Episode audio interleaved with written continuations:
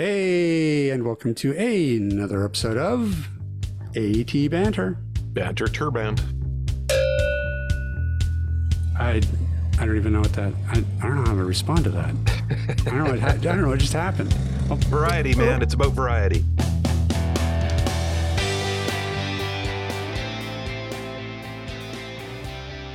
Sobriety?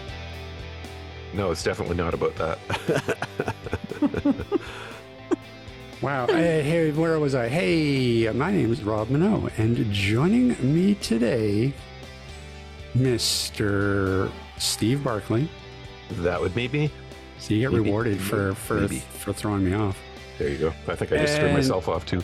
and Mr. Ryan Fleury is also here. And that's I.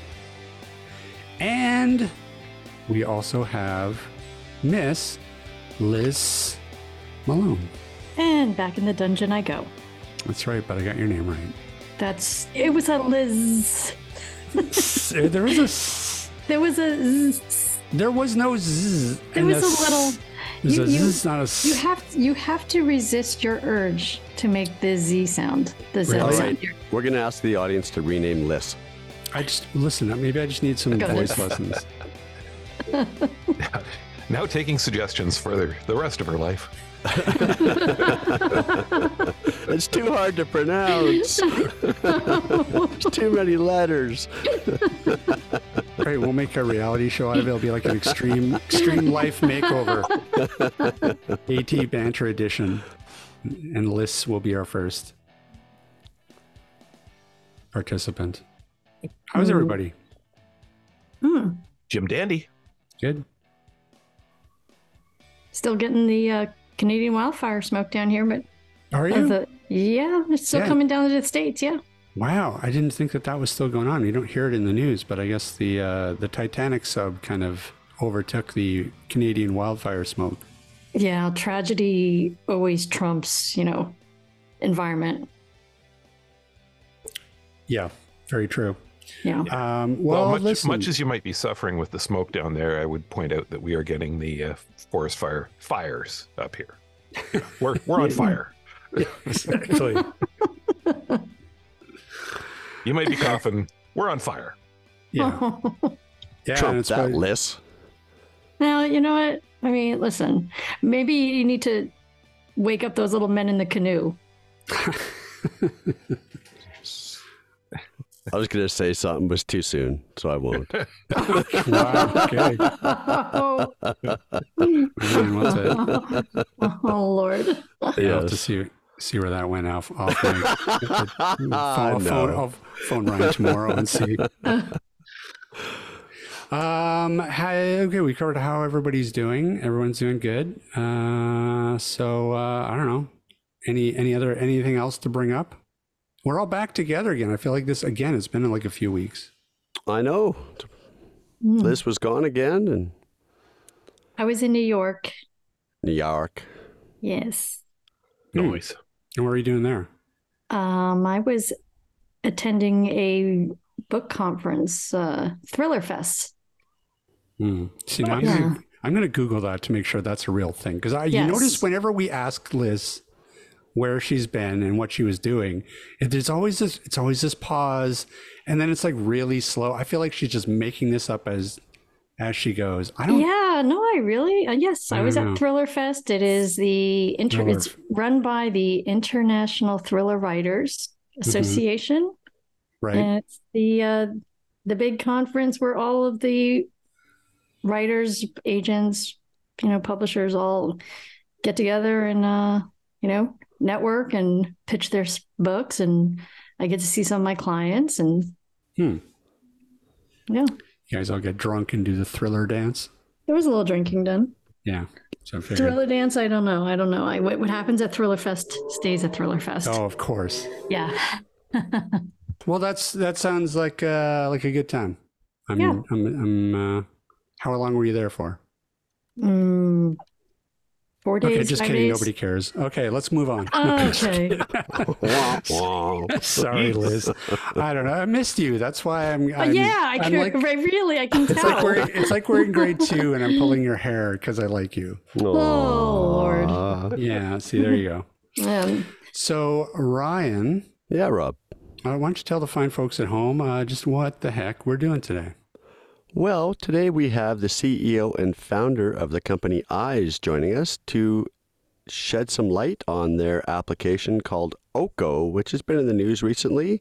And I'm looking forward to hearing how this app works, what it does, how it all started. So, Michael, welcome to the show. Thank you very much for having me. Nice to meet you all as well.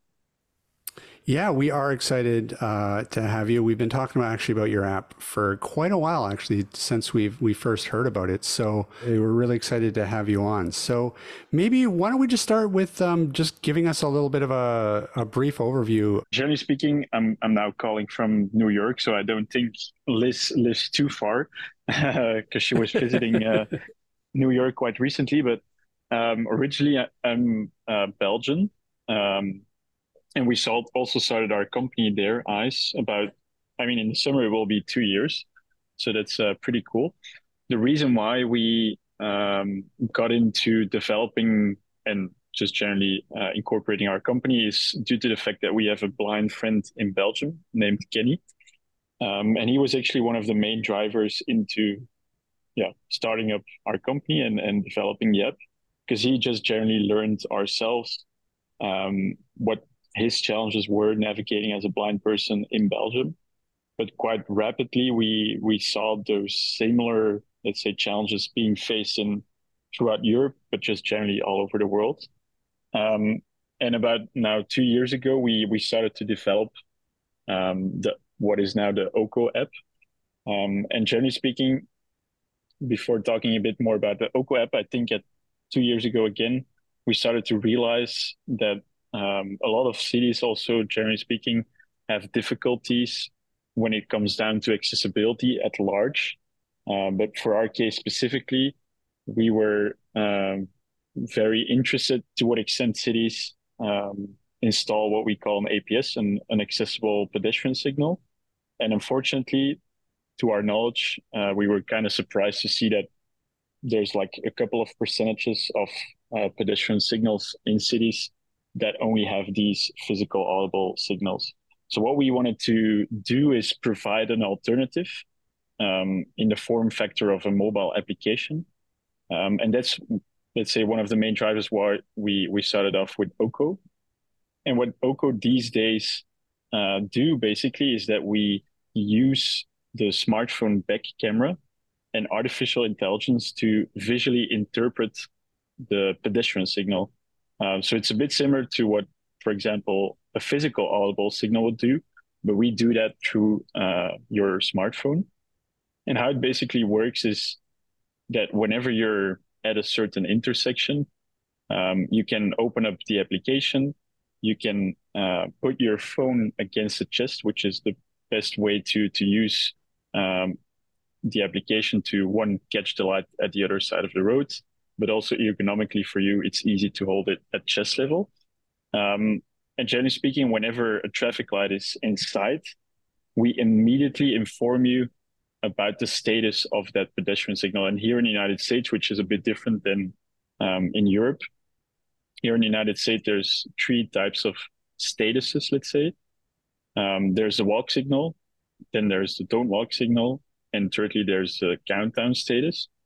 Um, and for all of these different statuses, we provide a different type of uh, feedback. And we actually like differentiate ourselves, but there's uh, three types of feedback. Um, one of them is an audible cue. A second one is a vibration or a haptic cue. And thirdly, there's visual feedback. So we always try to provide any type of feedback to convey the physical uh, status of that pedestrian signal to any type of feedback that the user wants. So a lot of people rely on audio, some uh, rely on uh, haptic alone. So it's basically a user setting. Um, but what's important to note is that the feedback is similarly, and we we also see it quite intuitive, but it's similarly to what a uh, physical audible signal does. So, for example, Oko detects a walk signal. Um, our app will provide a fast beep and a fast vibration to indicate that Oko sees a walk signal. And for a walk don't walk signal, that's a very slow beep and a very slow vibration. Um, so that's generally the the basic gist on on what the core value is of uh, our OKO application. I think what the main value to a lot of people here in the United States is that we provide the avail- uh, the ability to just explore any city, whether you're here in New York or just throughout this, the nation, that you can just go anywhere, anytime, open up the OKO application and interpret the pedestrian signal yourself without having to rely on yeah, any other infrastructure changement to your uh, to your specific need. Um, so that's one side, and on the other side, of course, um, artificial intelligence, and there's a lot of things uh, going on with AI these days. Uh, but we have a pretty unique approach in a sense that all the AI happens locally on the smartphone, uh, which is pretty cool. Um, but in a sense, that means that there's no reliant or there's no Wi-Fi or cellular connection required on our end. So in a sense, you can even use OKO offline, which is also a great value, uh, so that you can just rely on it everywhere you go. The only uh, thing that you need to have, of course, is a battery charged uh, to a certain level. And I think in addition to uh, providing the, the status of, of the, the walk or don't walk signal. Again, it's something that we've learned uh, through talking to a lot of people because since day one, we've been co creating the OKO app with the community, and it's something that we still do uh, with more of a focus these days here in the US. But what we have actually discovered is that in addition to providing the status of the light, that we can also provide a better sense of orientation but also help with uh, not veering off into traffic. And I think to to go a bit more into detail in, in both of them, the first part being the orientation aspect. Imagine that you're um, at an intersection that is signalized. It's very important to hold the phone at chest level, um, which is an ideal height to catch to capture the light. But what we then say and, and advise to people is that for example, your parallel street is on the right, that you start start rotating your upper body away from that parallel street and gradually move towards that parallel street. And the reason why is if you do that particular scanning, there will be a certain moment in time that the camera will catch up that light at the other side of the road um, and makes you also or provides you that certain orientation where you should line up your cells if there's no, for example, no truncated domes or tactile placement. Um, so that's one addition that some people might use it for. Um, and the second one is the veering off. Um, imagine again, you're at the intersection, the walk signal comes on, you feel and hear a fast beep.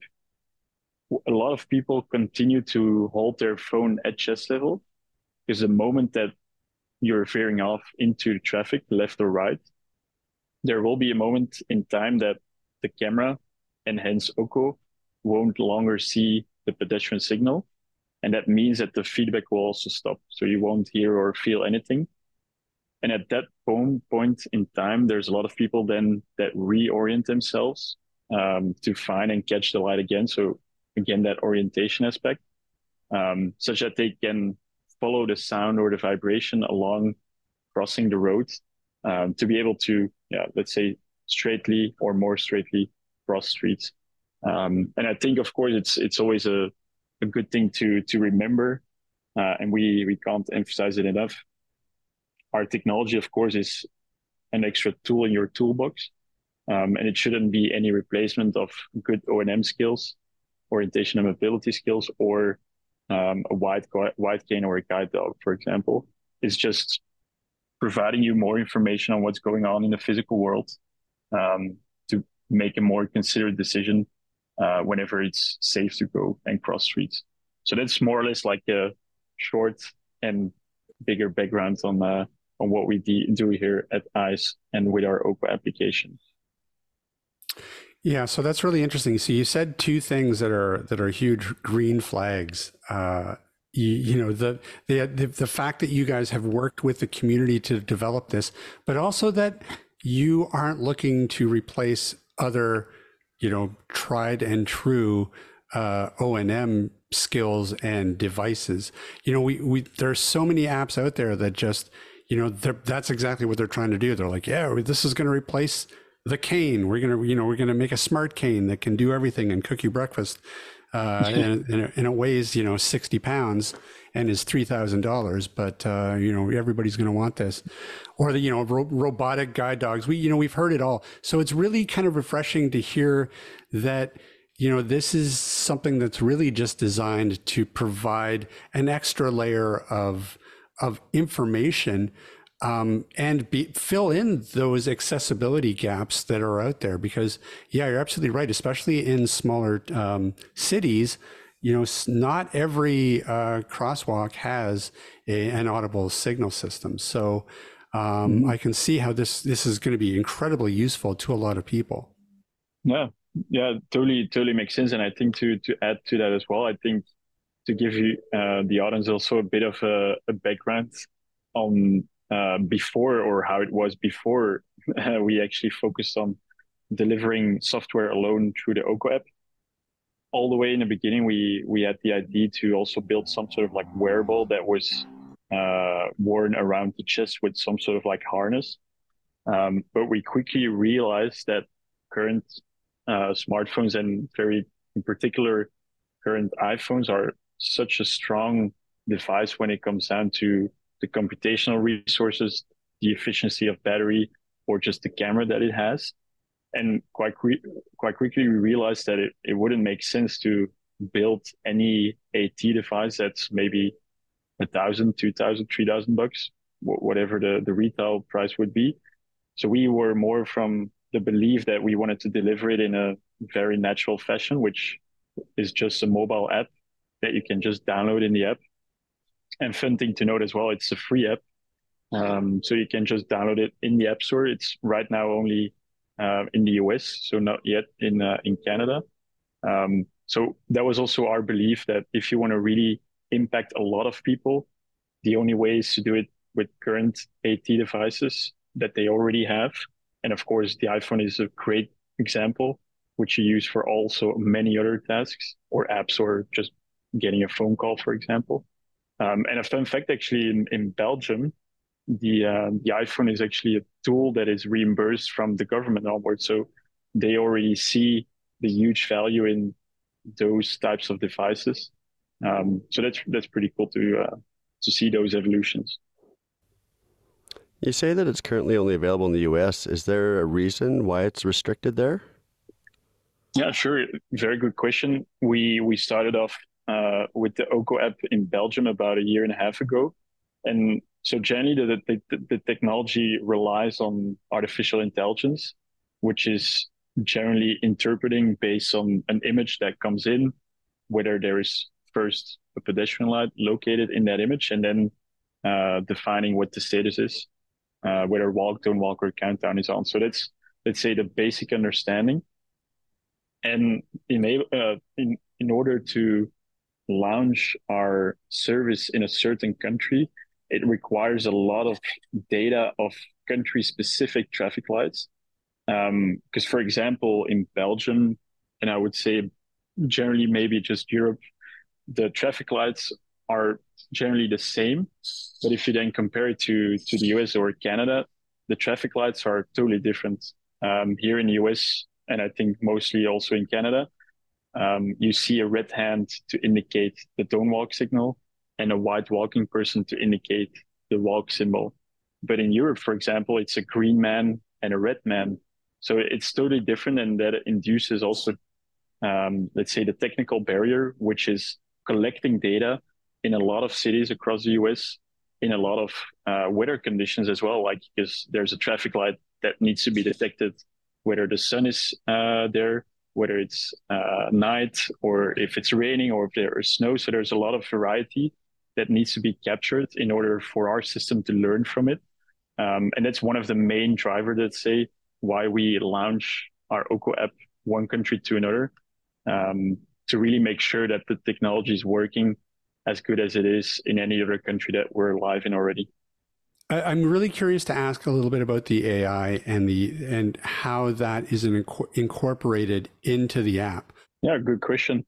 Um, I think there's some parts more from a, a, usability point of view that we've learned with the community. For example, like how to position the phone, uh, do that certain sweep, or continue to hold the phone when crossing streets. So that's all non AI related, and I would say more like yeah usability point of view or user experience. But I think the the general um, feature, which is the recognition of pedestrian signals, that is of course all relying on uh, artificial intelligence, and very specifically, it is computer vision. Um, all it does, or all computer vision does, is, for example, if you're sighted, you can interpret the pedestrian signal. You've learned through, for example, your childhood or just your whole life, what a certain pedestrian traffic light looks like. So you have a general understanding in your brain what that is and, and how it looks like. And it's basically what the computer vision or what we call deep learning actually tries to mimic as well. It's like how a brain functions, but then try to translate it and let it be learned by a computer. And in order to let a computer learn what a, in our scenario, of course, a pedestrian signal is, it requires a vast amount of data, which I quickly touched upon in a variety amount of uh, scenarios, different cities or different weather scenarios. And to be to be honest, I think in our scenario we we have millions of pictures of pedestrian signals, uh, whether it's in the US or in Belgium, uh, that needed to be gathered before launch or before the actual launch of the OKO app. But I think the, the beautiful thing about um, AI as well, and of course also our, our product, is that it's also a self-learning slash self-maintaining um, algorithm, let's say. And in the sense that if you're at an intersection and you use our technology to to scan for a pedestrian signal and you happen to to get one, taking the example of a walk signal and you you detected that, what you can do, and that's a privacy setting within the app. If you agree, you can share an image to our service. And all it does is that we can gather images of all people using our technology all across the nation. And in a sense, you're contributing with contributing your image, you contribute to uh, making a better application for yourself people living in that same city or just generally people here uh, across the US, which is great. Um, so that's the let's say the main driver is really getting that data, but also of course um, our in-house model that proce- processes all these data points and learns from it um, as we go. So really, it it sounds like just the fact that it's out there in the wild and the people are using it, that's automatically like making the app better day by day.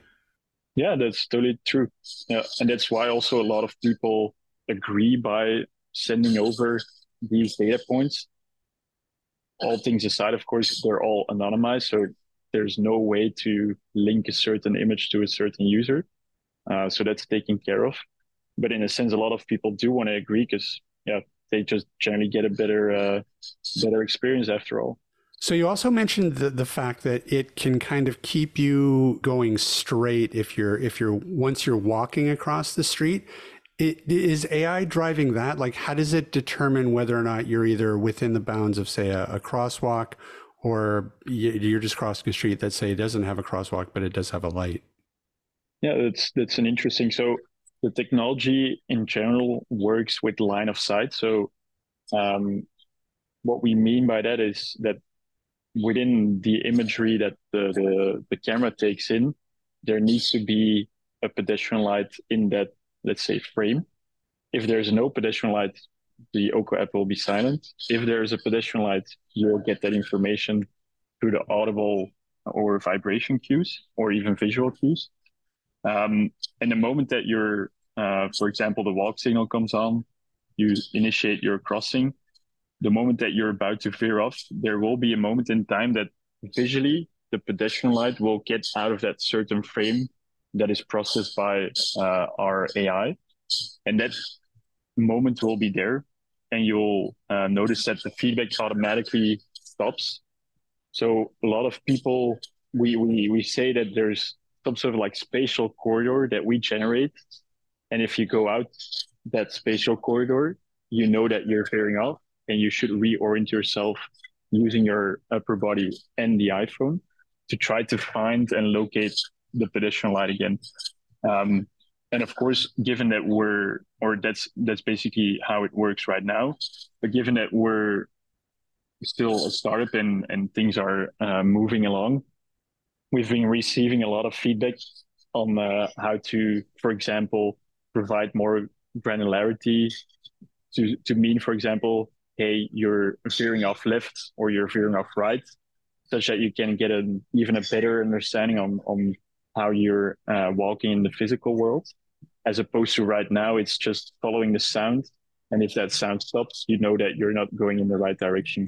So it's a it's a thing of continuity to to always improve the app, and that's also why we value talking to individuals, to talking to orientation and mobility specialists, any certain individual or organization that is serving blind and low vision is is particularly interested to us because that's how the product will become even better by implementing their feedback. So, can you speak a little bit uh, to how important it was when you were developing the app to sort of make it lightweight and sort of make it friendly for people who are going to be using it when they're out and about and they might not have both hands they might be you mm-hmm. know in the middle of a crowd or traffic like how how much did that sort of factor into the, the development of some of the features that's a that's a good question um, i think what we uh, learned throughout as well because um, from the, the, let's say the start we we always imagined that people uh, would have like one hand free uh, but of course, that's that's not always the case.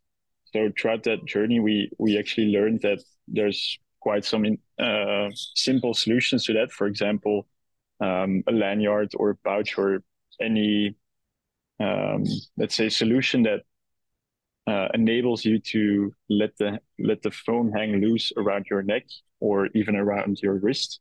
And in a sense, what a lot of people uh, use it for is that the app is open in the background. For, uh, sorry, not in the background. The app is open uh, while, yeah, just walking through a certain city, um, and that enables them to also, from one block to another, immediately get the status of that signal when approaching a certain signalized intersection.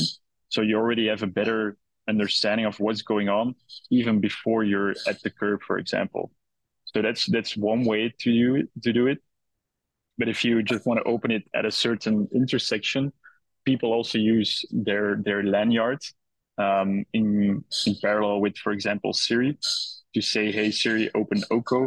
Um, and whenever, and that's the beautiful thing about it, of course. Whenever you're whenever you're in the application, it automatically starts looking for pedestrian signals. So there's no um, other action required besides opening the application. Um, so yeah, that, that's that's let's say for ease right. of use and ease of confidence, how I would say a lot of people actually use our technology if you don't right. have a free hand. So how long did the the app really take to develop? Uh, also a great question. Uh, we we started off in July 2021, and then I think it took about three four months ish. Whenever we had like the first beta, um, but then we went through a very extensive and intensive um, beta testing program, which um, had like I think it was a little over than hundred people that were blind and low vision. Mostly were centered in Belgium and the Netherlands because we just spoke the language, which was easier to uh, iterate fast on on how things were moving along. So it, I would say all in all, it took us half year, seven months before we actually launched it in the App Store in Belgium. And from there on, we've been continuously updating the app. I think every other two weeks, two three weeks ish. Um, there's an update, whether it's something uh, in in the user experience that changes, or there's a major update in uh, the algorithms that we're we're using. Um, so we're always trying to, um, yeah, get the feedback implemented as quickly as possible and try to react um, to that feedback basically. Michael, are there any limitations um, that y- that you guys have uncovered with the app? I, and I'm just sort of thinking of my own experience, like at a at some of the intersections, um, whether there are any limitations in terms of the distance, because sometimes you'll have intersections which are literally six lanes thick and they'll have like an island and it's sort of expected that you know people who can see all the way across can stop at the island like you know in between traffic um and or light glare situations because sometimes even fully sighted people have difficulty seeing the signals um, during certain times of the day because of the way the ca- the, the shadows cast and and the, it almost seems completely non-existent in terms of what the signals are saying. Yeah, the, there are actually two great questions. Although there's a third thing that I also found interesting, which I haven't touched upon. Um, but I think generally speaking, um, we have been ourselves, of course, and our users have been using it quite intensively over the past three four months. Um, the most, or let's say in terms of width of the intersection, the most that we um, have had great success with was, let's say, on average eight or nine lanes. Um, but again, it, it always comes down to getting data points on intersections that are even broader than eight or nine lanes um, and getting that in the algorithm, making a new model out of it, and then deploying it uh, to all users. So that's a thing that is also improving not only in terms of the accuracy, but also on wider intersections that our app is also um, continuing to improve on broader intersections. So I, I, would say right now it's like an average of eight, of nine. Um, and I think something you mentioned as well, middle islands, that's actually also an interesting one. Because um, some people might uh, think like what's going on if there's like one pedestrian signal so one crossing, there's a middle island, and then there's another light to cross the second part of the, the, the street. That's also something that is built into our AI, let's say, um, to the extent that we only provide information about the first pedestrian signal that you're about to cross. And whenever you near the uh, middle island, it will catch up the next one and provide you the information about the the second one and i think that's also a pretty interesting value proposition because to my knowledge of course being here in new york if you have an uh, an audible a physical audible um, pedestrian signal with a uh, with a middle island you first need to push the button to uh, go to the to the middle island and then you need to find the push button on the middle island to get the status of the the, the following uh, crosswalk. So what it also enables to a lot of people is to have some sort of like continuation using our product as you're going for the first one, you're nearing that middle island, you immediately get feedback um, of the second light without going to to search for for that push button. So that's also something great that we've also discovered talking to people. Um, and I think the the the second major question was uh, how is it working, for example, with sunlight hitting the pedestrian signal? I think we always make the analogy, and I'm sighted myself, by the way. I, I maybe I should have mentioned that in the beginning. Um, but generally speaking, we always make the analogy if a sighted person can interpret whether the walk signal or the don't walk signal is on, our system using the camera can also do the similar job, let's say. Um, but true, true to be told, because I was traveling uh, when we launched our Oko app in March, I was traveling in Florida, where we started to travel in Florida, and being the, the the sunshine state, of course, there was a lot of sun hitting some of those pedestrian signals. And personally, I wasn't able to see the pedestrian signal, but our Oko app was still able to do that. So it also, being an engineer, it was it also amazed how well it was even functioning um, as opposed to myself not able to see the light at the other uh, side of the road. So that was pretty cool to see. Um, and I actually had a similar occasion the other day here in New York, where it was hard for me to argue which was which, but the app was still able to uh, to catch it in a in a good fashion. So that's that's pretty cool. And it doesn't. So if it if it isn't sure I don't know if it, if that ever happens, but it it never guesses. So if it's sort of like eh, it can't really pick it up, it doesn't give you any signal at all. Correct? No, yeah, yeah, that's correct. Yeah, if it's not sure, it will it, it will just basically be silent. Um, and that's also there's some there's quite some safety mechanisms implemented into uh, our uh, Oko application because generally, and that's maybe a bit uh, linked to the the story related to AI for example, you have one image and you analyze what the status is of that pedestrian signal. For example, walk. Um, we we just don't automatically convey the information based out of one frame. We do some sort of like majority voting on multiple frames and some other things that we internally do to really make sure that there's like yeah that majority vote and then we broadcast whether the the status is a walk signal or a don't walk signal or a countdown signal. So indeed, yeah, it never guesses. See, it's better than us.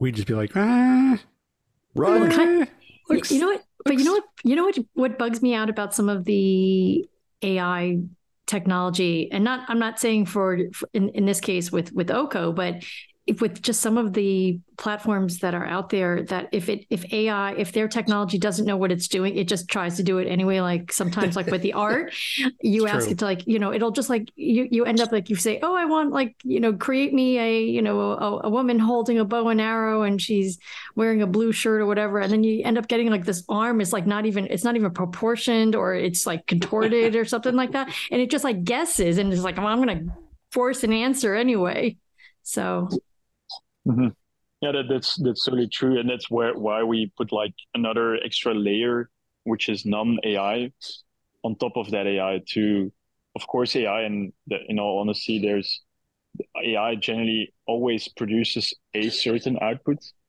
and we internally have our yeah basically another algorithm on top of that um, to either filter or do some other things on that, and then provide that output to to the user if that makes sense. right. Um, so, how has the response been from the community? The response has been great. I think in the in the past three months that we've been live here in the US, we have crossed uh, almost or a little over than 200,000 intersections, which is a vast amount. Um, and those 200,000 come from uh, a couple of thousands of users. And I think we um, we also see, of course, in an anonymized way, uh, where um, certain people are using it in certain regions. I think we're in 48 streets, uh, sorry, 48 states already. Um, of of course, the majority of of our usage is more like on the east and the west coast, or centered around those two areas. Uh, but a lot of people think about our technology being a game changer because they can now, yeah, more freely explore places where before they wouldn't feel confident, for example, because there was no physical audible signal. Um, and unfortunately, there's also a lot of people that uh, were struck by a car accident, for example, in the past, and didn't feel confident anymore, or went outside with a with a friend or a relative. And now with our Oko application, they they feel such uh, such an increase in confidence, in in safety, um, to be able to just go out there again on their own. Um, so yeah, the positive, uh, the the response has been tremendously great, and that also like pushes a pushes a company like us into making that product even better over time. Um, so yeah, it's it's it's really really motivating. Yeah. So, talk to me a little bit then about do you guys have a, a roadmap? Uh, do you guys kind of have a plan in terms of rolling this out um, in some other countries, or are you kind of focused on where you're at now to really lock it down? Yeah, I think there's um, definitely a, a certain roadmap that our team has in mind, uh, but we do want to leave it um, open. As I mentioned, it's it's been a co-creation and it, and it still is. So we we have some ideas on like what might be interesting to bring to the Oko app, but we also always try to validate those um, yeah thoughts, let's say, or features before actually trying to implement it because that, that would be probably one of the stupid, stupidest things to do like us being engineers trying to build a solution for a problem that isn't there um, so yeah, definitely there's a lot of cool stuff that might be uh, coming down to the Oko application. Thinking, for example, about like more information about the intersection is a great topic that we've been talking about to lots of users, like getting more granular information about the intersection. Like, is it a stop sign intersection versus a signalized intersection? How many lanes does uh, the street that I'm crossing, um, or just generally which street am I crossing based on GPS? Um, or is there a middle island? I mean, there's so many things that um, can be still informed related to the intersection, and that's basically our our core focus right now because we assist on the intersection level, uh, but also maybe, for example, um, recognition of um, the crosswalk if there's no light, that you have a better sense on where to cross a street, um, or maybe even um, providing more granular information when you're veering off that people get a certain cue like you should you should move a little bit more to the left or a little bit more to the right. So there's a lot of cool things um, yeah in our mind and in the minds of, of our users. Um, it's a matter of fact just trying to find some sort of like common ground to uh, let our Oko app evolve into. Um, so yeah i think definitely there's always uh yeah people should always keep in mind our our newest updates because one of the the recent updates that we uh, pushed i think it's almost a month now we've added uh, the first gps capability and all it does is imagine that you went to a certain intersection where you used Oko on to to interpret the light. Whenever you've crossed it um, Oko now stores that specific location with the fact that you've used Oko on that specific location. Oh, wow. And whenever you're, for example, nearing that same, same intersection throughout the day or another uh, timing point, we will trigger you and mention like, hey, in, in 15 to 30 feet, there's that intersection where you use Oko on. You can open up the app right now to uh, get assistance on on conveying the the information of the light. So that that is more sort of like in a direction that we're going in, like trying to improve um, both on the AI, but also on my non-AI related things like GPS and things that we can incorporate in that. Um, in trying to, yeah, as I mentioned, get even a better user experience. Yeah, I have one more question, and I don't think it's available yet, but is part of your roadmap to bring it to Android at some point? That's also a very good question that pops up uh, very often. Um, I think there's quite some reasons to it why we're not yet focused on Android. Um, one of them, of one of them being, of course, that we're still a, uh, a small team. Sure, uh, we're a team of four, so our resources and times is also a bit limited. And then on the other side of things, there's uh, the fact that um, iOS with the iPhone um, has been, let's say, the the dominant factor in accessibility right. uh, since day one. Um, and that also resulted into the fact that, let's say, the majority in terms of percentages in the market is on iOS, which of course made sense for us to go there. But I think one of the biggest reasons why we're not yet on Android is more so due to a technical barrier. Um, as, as I mentioned, Oko runs locally on the phone. And given that Oko requires a lot of computational resources to calculate the, the artificial intelligence that we do, it requires a lot of computational power. And unfortunately, um, Apple has been pushing the boundaries there yet again uh, to make sure, or basically to enable developers like us to process these complex uh, algorithms locally on the phone. Because um, it's something that I haven't mentioned yet, but we do support an iPhone 8 or newer. Um, and even an iPhone 8, surprisingly, although it's like a six, almost seven years old device, it's sometimes even better than, let's say, a new mid entry Android phone that you should buy or would buy these days. Um, so the problem is that, of course, iPhone being Apple, it's like one vendor.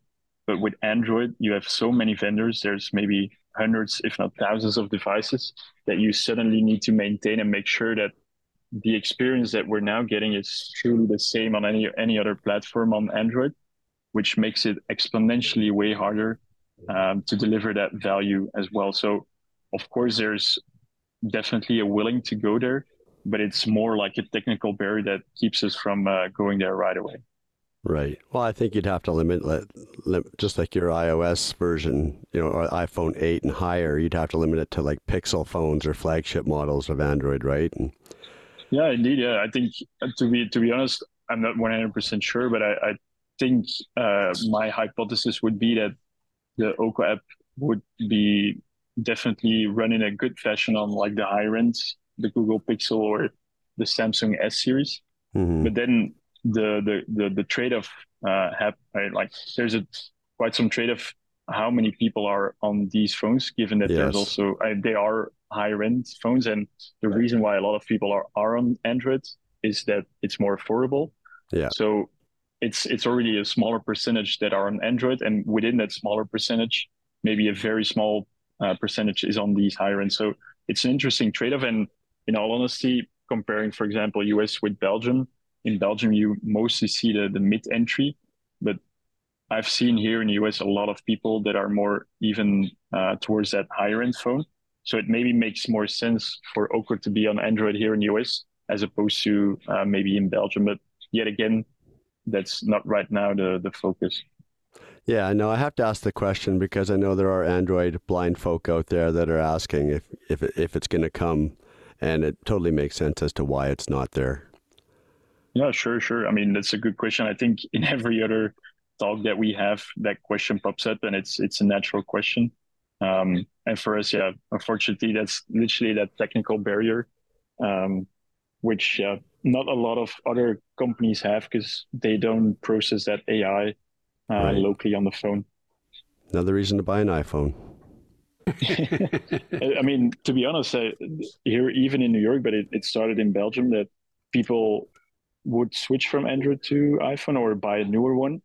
But I think only in the past two or three weeks here, I've been seeing uh, a lot of people here physically in New York, and uh, I think already two or three of them that I know that bought a new one because they never seemed to have some sort of like reason to do it. But now they had because uh, I, I literally showed them the difference. I think mo- most of them were on an iPhone 8 um, versus my 14 Pro. So I, I handed over my phone so they could experience like the the difference in speed of the recognition right. um, and also the ability to immediately get feedback when you're veering off um, and that's why it's so important that the AI runs very fast, and you'll see that newer phones are way, way more capable in doing so. So indeed, a lot of people are buying. Not maybe a lot, but there's are there are some people definitely that are buying new phones for for our technology. Have you guys thought about working with OpenScape? It's kind of the the the takeoff from Soundscape that Microsoft abandoned. I know. I, I, I do know that Soundscape released their uh, their what is it? Their yeah their source code. Yeah, they released their source code. Yeah. Yeah, yeah, indeed. But uh, is it is it named under a different brand? Because OpenScape doesn't yeah. ring a bell to me. But yeah, OpenScape just went. Well, I won't say public, but is out in the wild now, and people are using it as of like the last okay, few weeks anyway. So it might be something to look at because I know a lot of people like Soundscape. Yeah, yeah, definitely. I mean, we've been hearing that as well. Um, true to be told, we we don't have Soundscape in Belgium, so sure. actually, it was the first time, like here being in the US, that we were able to experience it.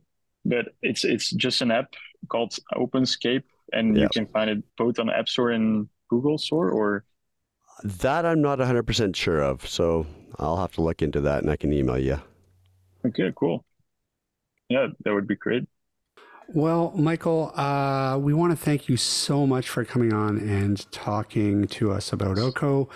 If um, people are in the US, have an iPhone, and they, they want to download the app, how can they do that?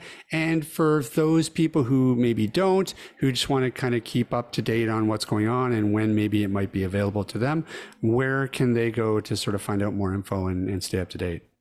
Well, sure. So if you're here in the US with an iPhone, you can uh, in the App Store search bar, you can search for Oko, which is spelled OKO. So Oko AI Copilot for the Blind. That's the, the full name um, that you can find our Oko app under. And for those that want to either uh, either they don't have an, an iPhone or not in a not in the US, for example, they can go to our website, which is ayes.ai. And there you can, of course, find more information about the Oko app and the current developments. Uh, but there's also a chat where you can directly chat with us or even subscribe uh, for uh, a newsletter to get the latest and the greatest on uh, the developments that are being done here uh, within Ayes. Thanks again.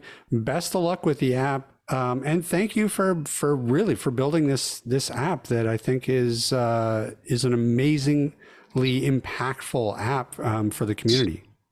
Yeah, thanks thanks for uh, for having me today. Okay, Thank Michael. you all, and uh, Uh, have a great evening.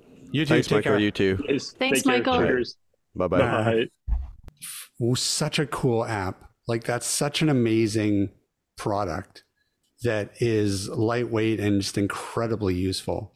Yeah, I Um, can't wait. I really can't wait to try it. I just, and the only reason why I haven't tried it yet, honestly, is because it's just, it's just been so hot, and I Yeah. really don't want to go out, Yeah, go blame you on outside and walk to the light and and sit there and just be miserable. So Well, the next You time know- you are out though and the weather's good, if you do an audio recording of yourself walking Oh, and, and using the app, Oh yeah, I'm gonna. I and because we If can use that on our website as well. yeah, no, I'm going to do some uh do some create some footage Cool. and try to get some uh hmm get some real time action. I really want to connect with Bradley Blair on this, on, honestly, Yeah.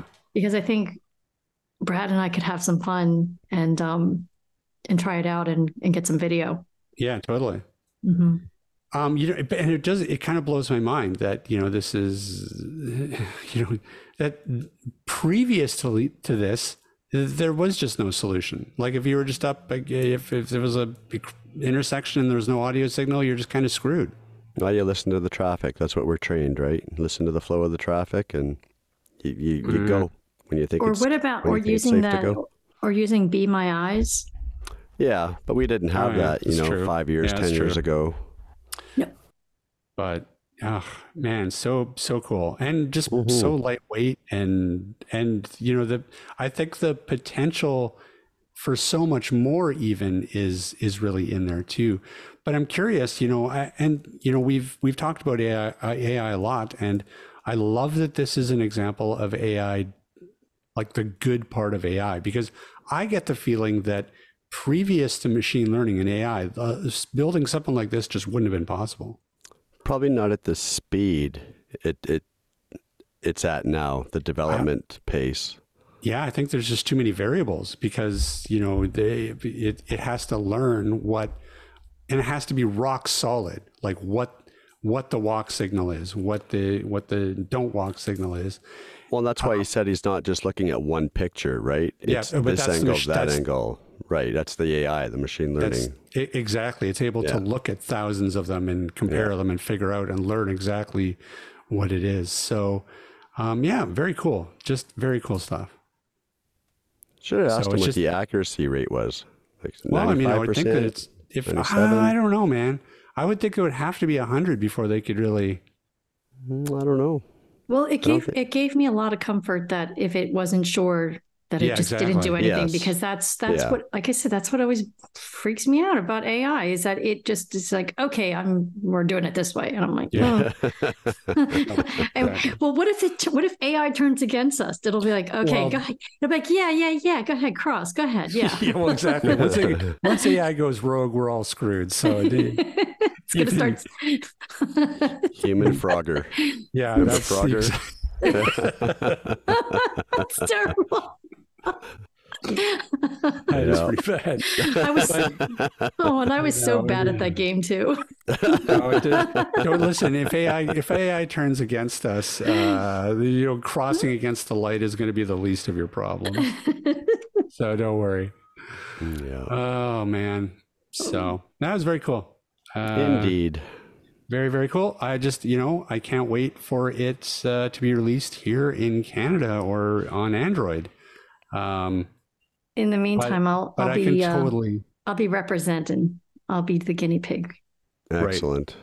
But no, it totally makes sense why it's not. Like, uh, Oh, the- you know, absolutely. and this is the downside of the Android platform and it being so Mm-hmm. open is that, yeah, for developers, sometimes it, just, it makes it 10 times as hard to develop something when there's so many other variables, right? So, Well, and why would you? You know, you look at an iPhone and you've got some pretty standard hardware that is in an iPhone. yeah, You look at Samsung, they've got 15 different models of Samsung phones. yeah, exactly. Google Pixel has, you know, two or three different variations. LG's Right. got their own. So, yeah, it, it would just be a mess. Yeah, totally. It would be very hard to develop for sometimes. So, and especially when you're using sort of cutting edge technology like AI, the Then the hardware's got to be there. And that's why I said it would have to be like flagship phones, Yeah. right? Yeah, exactly. So, but who knows? Um, you know, the, the, those four of those guys, they they have their work cut out for them. So, Well, he did say hard. they'll be at the NFB and ACB shows in the next couple of weeks. So if you're in There the you go. US and you're in those regions, head on over and say hello. that's right. And if you're a fan of thrillers, too bad you already missed Thriller Fest. It was apparently it was last weekend, so you're out of luck. It's like, And what's- What's the next? uh What's the next thing? Is there like oh, she's, I don't know, she's probably going to hit romance, a karaoke romance circuit. fest or th- wait, the next actual conference or the next time I'm not going to be on your show? no? I don't know. Yeah, Conference. Probably, conference. Oh, con- yeah, yeah. it's Uh, the next conference. one is uh, is called Bouchercon. I'm not I'm not going to Bouchercon because I'm going to be in Europe. Oh wow! when are you going to Europe? I'll be in I'll be in I'll be in Europe for for a certain for a few dates. Man, she's just so mysterious. Uh, she She won't answer she- any she questions, never, right? Like she never maybe- accepts the calendar invites. She never tells you if she's showing up for a show. It's just I like. I don't know. I, used- I used to think if she's here, she's here. I used to think she's like a traveling dominatrix, but now really she may be a spy. I don't even know. well, we know she won't tell us. operative. She won't tell us about her boyfriend. I So know. if he's a spy or something similar, Exactly. Yeah. maybe she's undercover. I, that's what I'm thinking. I will Maybe not this is like confirm nor deny. thing. Of course. It's just like I'm going to be in Europe at a certain time That's right. during a certain period of time, maybe Maybe. Maybe. doing stuff. I might be here. I might not be here. Yeah, very Maybe it's not even I'll tell. Europe. Yeah, exactly. That's what I'm thinking. Maybe that's my hmm. cover. Yeah, Wow. I'm. See? confused now. It's just I've been, wor- with you know, see, I've been working with thriller authors for too long. I'm getting. That's right. And all right, well, Dinner well, time. let us know. Let us know when you're going. You have to book time off. You know. yeah, I know. I, I'm afraid you- you're going to dock my pay. That's right. That's right. Yes, we're gonna dock your pay. Hey, wait. Did we, There's did a we song Steve? there. Steve? Hey, Steve. Steve, you there? Steve? Yeah, I'm here. Yeah. yeah. Oh, there you are. Okay. Phew, Oh, I thought, he left. No, I no, thought, no, I thought I'm you here. froze or Sorry, something. I, uh, I, I, I went, I went down a rabbit hole uh, just a while ago. I started, I started Google, googling stuff, and and then Yeah, dude. that, And then you couldn't stop. and then I couldn't stop, and That's funny. and I ended up Uh. finding my cousin in prison. So hey, there you go. Hey, Turns out he's been in Louisiana all this time, and I just Oh got- wow! Really? You've Yeah. got a cousin in jail in Louisiana? Yes, I do. Yeah, yeah. See, Liz, that's how you be. That's how you're. That's how you be upfront about stuff. You need to. Liz, Liz won't even tell us where she's going for vacation in Europe, and Steve's just like, Well, it might not be Europe. it Oh, might not sorry. be your. You Yeah, said that might it be the code word. It's my co- it's my cover. she's she's going to one of those secret sex resorts. Come on, that's all it is. That's she what- just doesn't want to admit it out loud. It's my fine. original theory, but I don't know. Now I don't know. I, maybe it'll come up with the Trump trial. Maybe she's one of the, she's one of his Oh, classified God. documents. Oh Lord. Oh, Is there any golf courses near you, Liz? Yeah, there is. Actually, there is. Oh, there you go. Yeah, she's definitely seen Trump stocks. Yeah, exactly. Everybody else has. Why not her? He leaked out. Um. All right. Well, let's get out of here. Let's go. Uh, Alrighty. hey, Ryan. Yeah, Liz. Uh, yeah, Rob. I, I don't know. Okay, well, hold on. Damn it, see, this, this is what happened. this is what happened. Okay. Hey, Liz. Uh, hey, Rob. Where are you going in Europe? You can just tell me. I won't tell anybody. It's a secret. All right, fine. Well, where can people find us? They can find us at atbanter.com. Maybe. I will not cur- confirm nor deny. They can also drop us an email for sure at cowbell at atbanter.com. And they can find us on Instagram and Twitter and Mastodon and Facebook. And they can find Steve's cousin in the cafeteria lineup at the Louisiana prison. That's right. and I finally have his address after searching for it for years.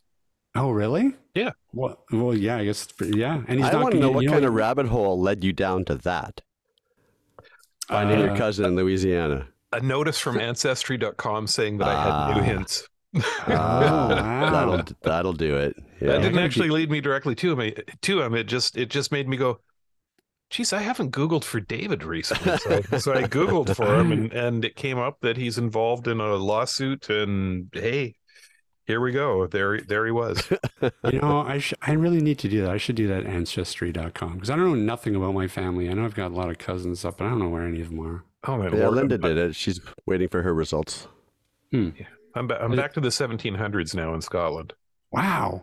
Yeah. No kidding. Yeah, Yeah, I'll it's have to crazy. do that. What do you Crazy. What do you got to? Okay. well, Anyways, I'll talk to you off mic about that. I don't bore the audience. All right. That is going to about do it for us this week. Big thanks, of course, to Michiel for joining us, and we will see everybody next week. Bye. This podcast has been brought to you by Canadian Assistive Technology, providing low vision and blindness solutions across Canada. Find us online at www.canasstech.com. That's C A N A S S T E C H dot com. Or call us toll free at 1 844 795 8324. For all your assistive technology servicing needs, call Chaos Technical Services at 778 847 6840 or find them online at chaostechnicalservices.com.